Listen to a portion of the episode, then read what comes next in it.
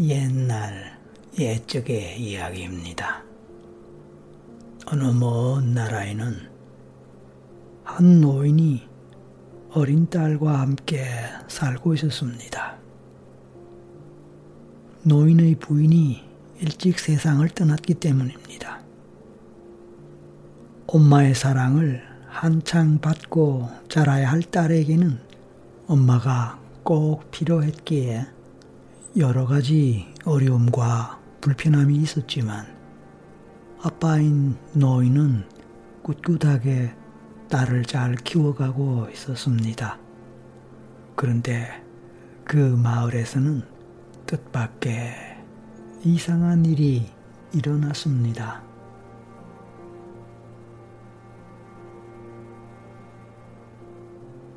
지금 이 이야기를 들으면서 당신에게는 어떤 마음이 들었나요? 당신은 어떤 생각을 하셨나요? 최면에 관심이 많은 당신, 앞의 이야기를 듣는 동안에 당신은 혹시 지금 최면을 걸기 위해서 하는 이야기인가? 그런 생각이 들었을 것입니다. 좋습니다. 당신은 이야기 최면이라는 말을 들어보셨나요? 그 말을 듣는 순간 그게 무엇일지 궁금하고 호기심이 생길 것입니다. 당신은 어렸을 때 엄마나 할머니가 들려주는 옛날 이야기, 동화, 이솝 우화를 들어보았을 것입니다. 심청이 이야기, 흥부놀부 이야기, 공지밭지 이야기, 홍길동 이야기, 혹부리 영감 이야기, 견우와 직녀 이야기, 토끼와 거북 이야기, 삼국지 이야기, 보물섬 이야기, 신데렐라 이야기, 아기 돼지 이야기, 백설공주 이야기, 이런 재미있고 감동적인 이야기들을 많이 들어보았을 것입니다. 당신은 그런 이야기를 처음에는 정신을 제대로 차린 상태에서 들었을 것입니다.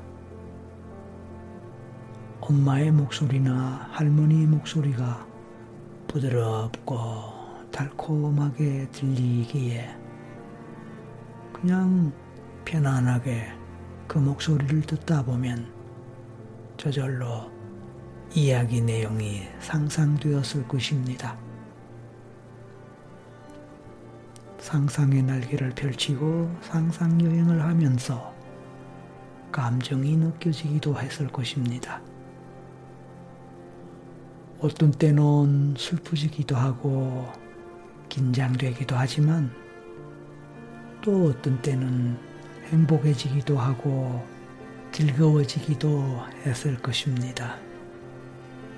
그런 감정을 느끼면서 상상을 따라하는 가운데 자신도 모르게 몸이 나른해지고 정신도 몽롱해지면서 어느새 눈꺼풀이 무거워지면서 졸음이 찾아왔을 것입니다. 그와 함께 하품도 넣으면서 두 귀로 들리는 엄마나 할머니의 이야기 소리가 점차로 가물가물해지고 희미해져 갔을지도 모릅니다. 그러면서 이야기는 더 이상 그냥 이야기가 아니라 점차로 꿈같이 느껴지면서 마치 꿈을 꾸는 듯한 기분으로 부드럽고 편안한 목소리를 들었을지도 모릅니다.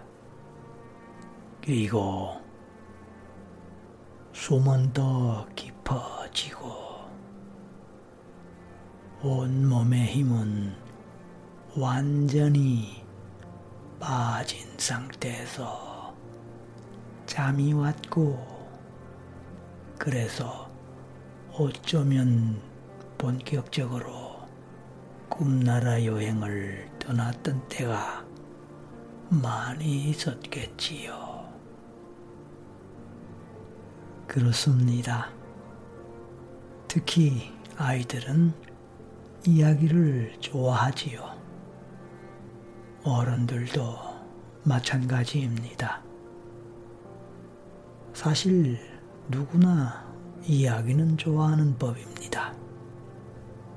이야기를 듣다 보면 저절로 상상이 됩니다.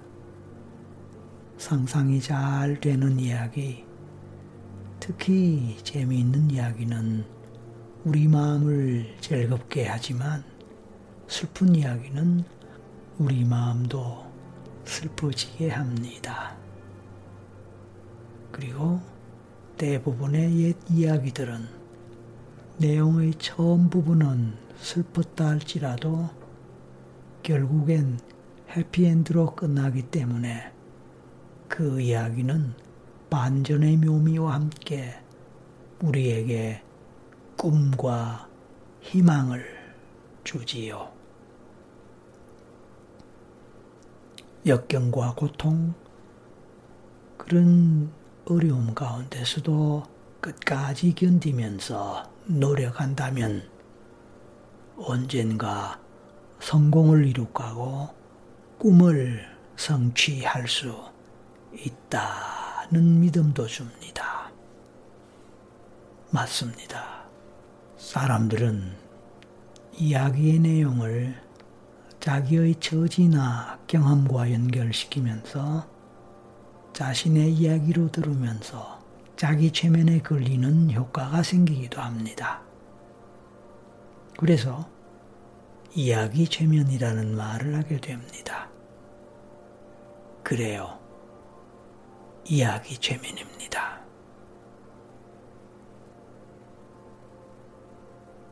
사실 오늘 저는 당신에게 재미있는 이야기를 하나 들려드리려고 합니다. 그리고 당연히 오늘 이야기는 그냥 이야기가 아니라 최면입니다. 하지만 그냥 최면이 아닌 이야기 최면입니다. 당신은 제 목소리를 통해서 들리는 이 이야기를 듣다 보면 자연스럽게 졸음이 오듯이 최면 상태로 들어가게 될 것입니다. 그리고 꿀잠으로 들어가게 될 수도 있습니다. 그런 이야기 최면으로 당신을 안내합니다. 이제 이 영상을 처음 시작할 때 잠시 꺼냈던 이야기. 옛날 옛쪽에 살았던 한 노인과 딸에 관한 이야기가 기억납니까? 이제 그 이야기를 계속하겠습니다. 어느 먼 나라에는 한 노인이 어린 딸과 함께 살고 있었습니다. 그들이 사는 곳은 늘 따뜻하기도 하고 덥기도 한 날씨에 필요할 때면 적당히 비도 내리고 살기가 좋고 편안한 곳이었습니다. 그곳에는 하늘 높이 솟은 산이 있었고 푸르고 맑은 물이 흐르는 깊은 강도 있었습니다. 또한 끝없이 넓은 푸른 들이 있는 곳으로 사시사철 아주 많은 나무들이 무성하게 빽빽하게 자라고 맛있는 각종 열매들도 많이 열렸습니다.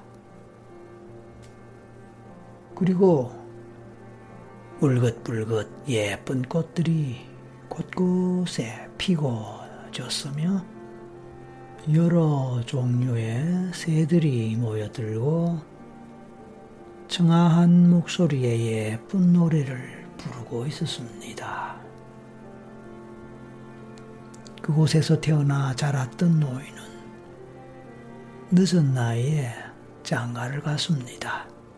그리고 장가 간 이후에도 몇 년이나 지난 후에 어렵게 딸을 하나 얻었습니다.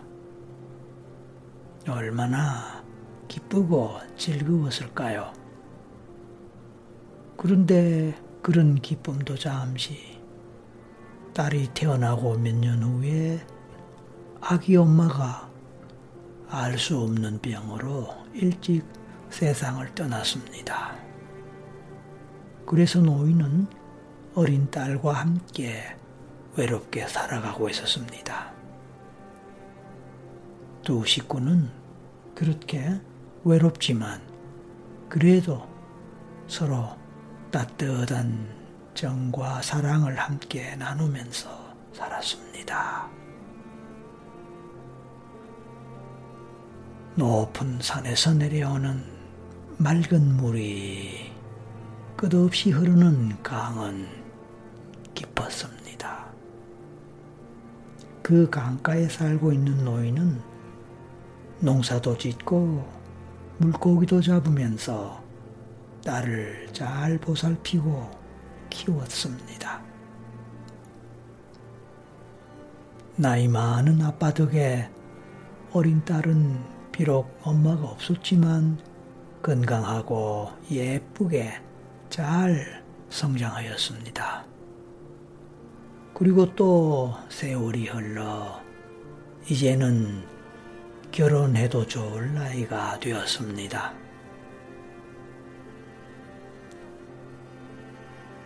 그러던 어느 날 이웃 마을에 사는 한 총각을 알게 되었습니다. 그들은 첫눈에 서로 반했습니다.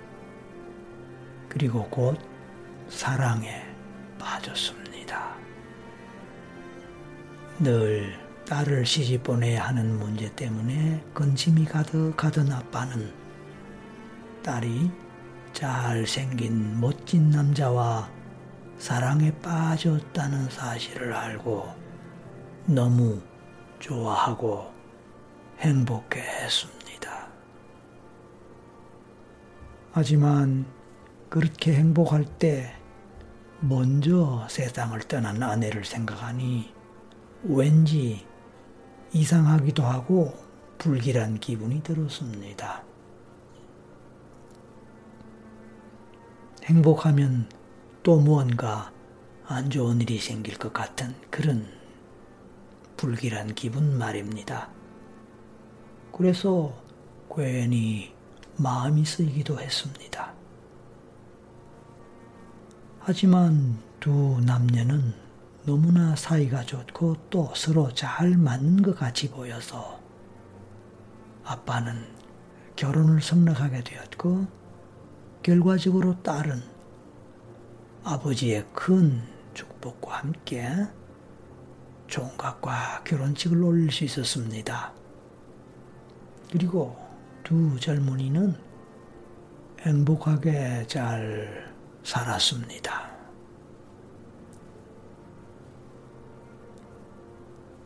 그들이 결혼한 지 몇 년이 지났을 때 한 가지 문제가 있었습니다. 그 문제는 곧 사위의 문제였습니다.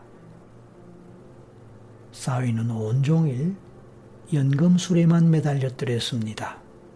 다른 일은 아예 하지 않고 말입니다. 연금술이 무엇입니까?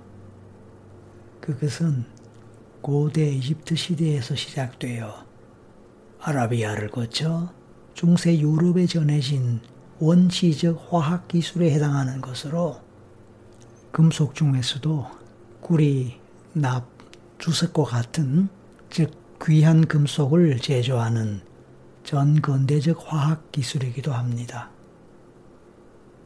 그러니까 사위는 어떻게 하면 이름조차 알 수 없는 어떤 원소를 금으로 바꾸어 대박을 터뜨릴 방법에 대해 연구하고 있었습니다. 마음속으로는 언젠가 크게 성공해서 아주 거금을 벌 수 있다는 꿈을 갖고 그것을 믿으면서 말입니다. 그런 남편은 당장 돈을 벌어서 먹고 살 생각은 전혀 하지 않고 이미 갖고 있는 돈을 계속 까먹기만 했으니 집안 사정은 점차로 나빠져 가고만 있었습니다.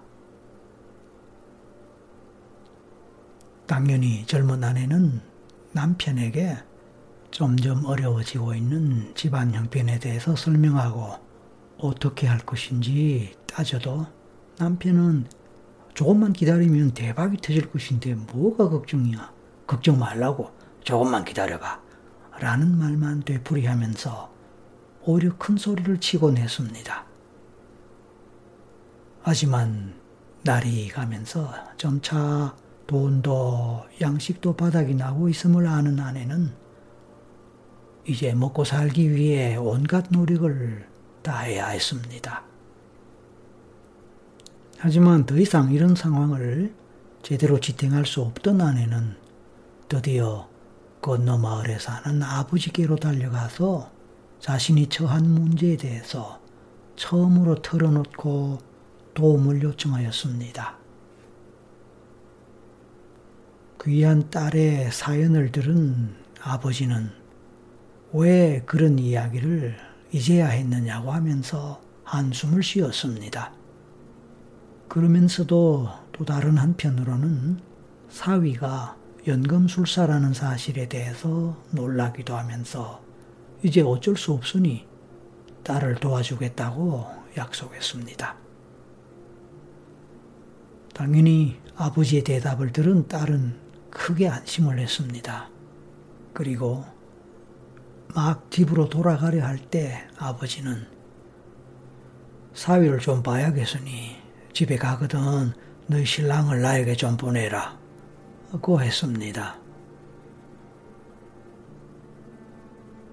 갑작스럽게 장인의 호출을 받은 젊은 사위는 아, 무언가 장인에게 야단 맞을 것이 있겠구나 라고 생각하고 괜히 겁을 집어먹었습니다. 그래도 장인의 말을 거절할 수 없으니 내키지 않는 마음으로 마지못해 장인에게로 갔습니다. 그런데 놀랍게도 장인은 사위에게 다음과 같이 말했습니다. 이보게, 나도 한때 젊었을 때 말이야, 연금술사였지. 자네도 연금술사라고 하니 반갑구먼. 자네는 그런 말을 왜 지금까지 하지 않았는지 모르겠어. 하여튼 자네가 나를 닮아 연금술사라고 하니 더 잘 되었어 그래.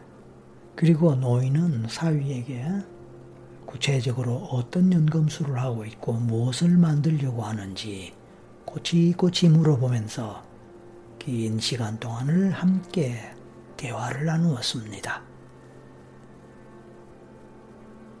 긴 대화가 거의 끝날 즈음에 노인은 흥분하면서 큰 소리로 말했습니다.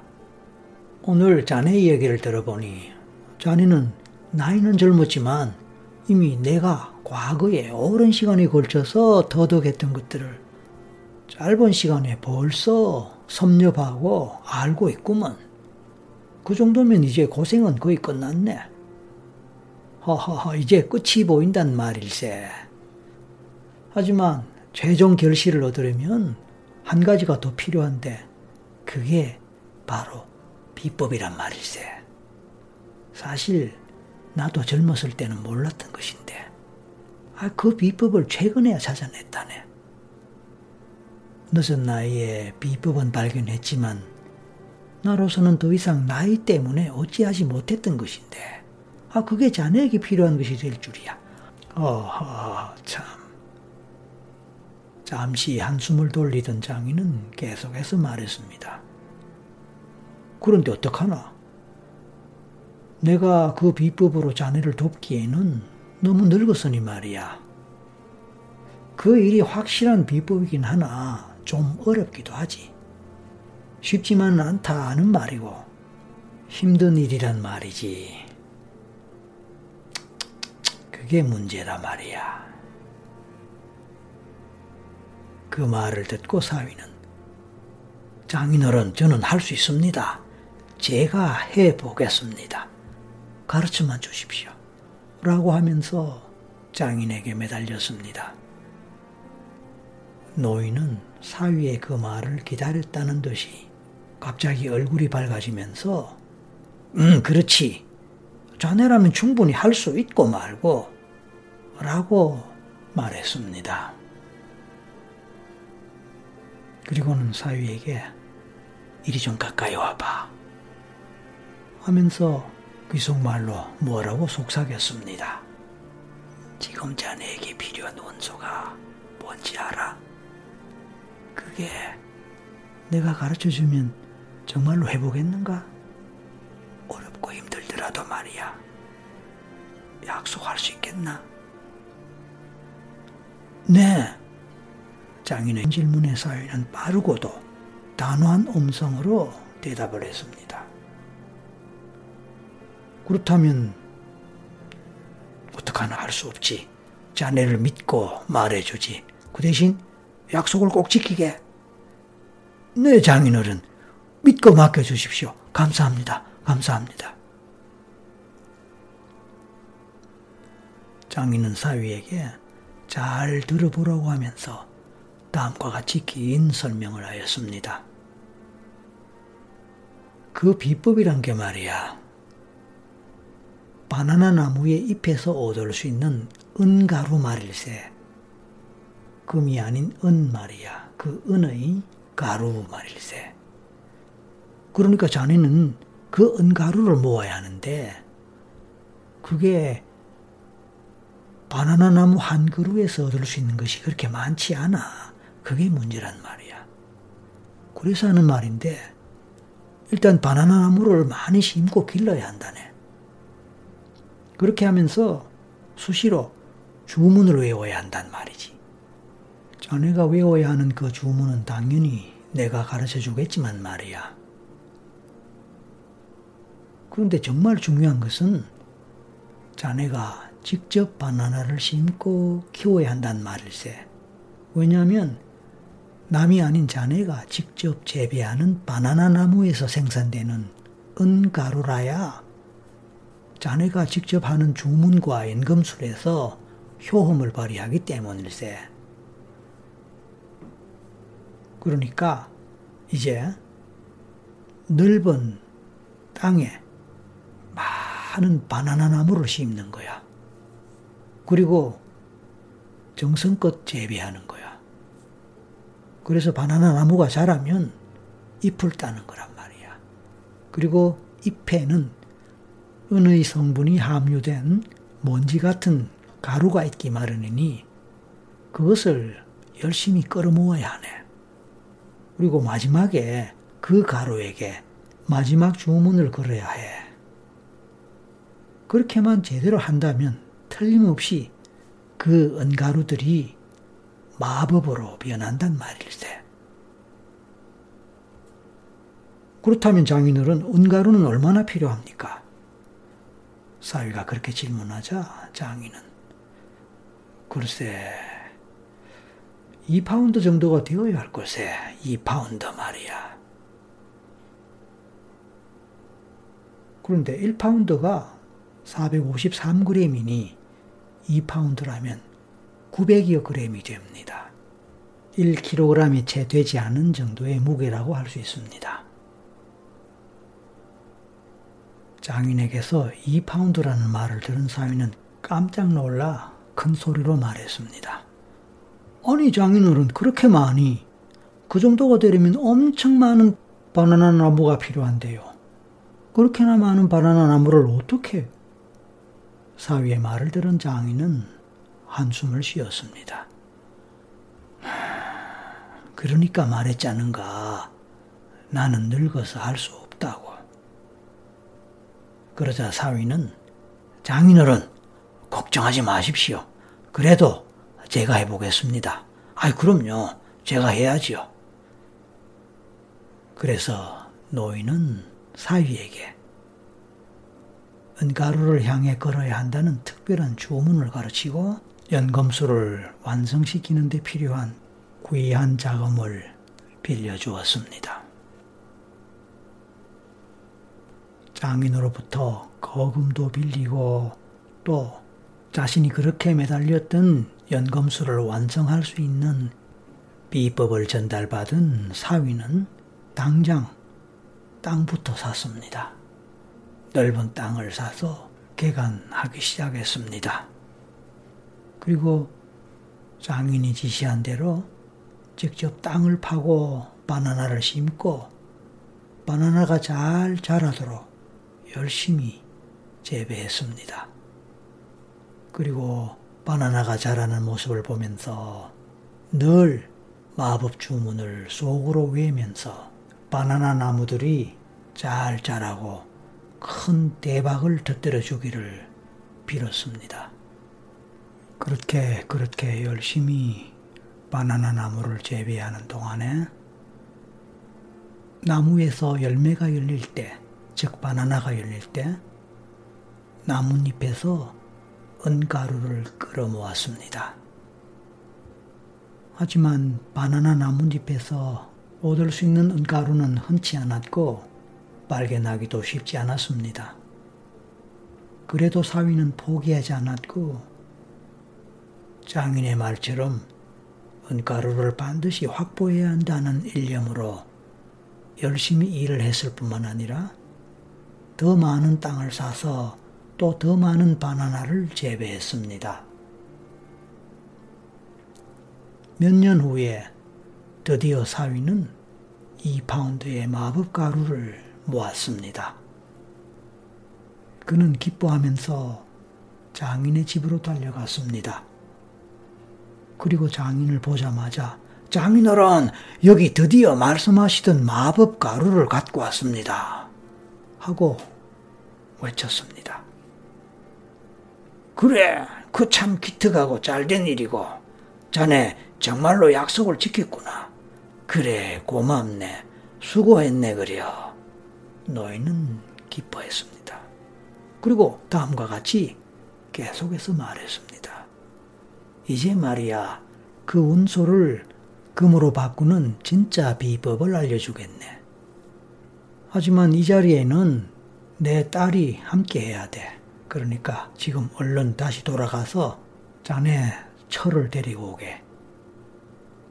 그 말을 들은 사위는 무슨 영문인지 모르고 얼른 다시 집으로 돌아갔고 장인의 말대로 아내를 데리고 다시 장인에게 돌아왔습니다. 그때 노인은 사위가 아닌 딸에게 물었습니다. 얘야, 그동안 너의 신랑이 바나나 나무 잎에서 가루를 모아놓은 동안에 너는 바나나 열매로 무엇을 했느냐?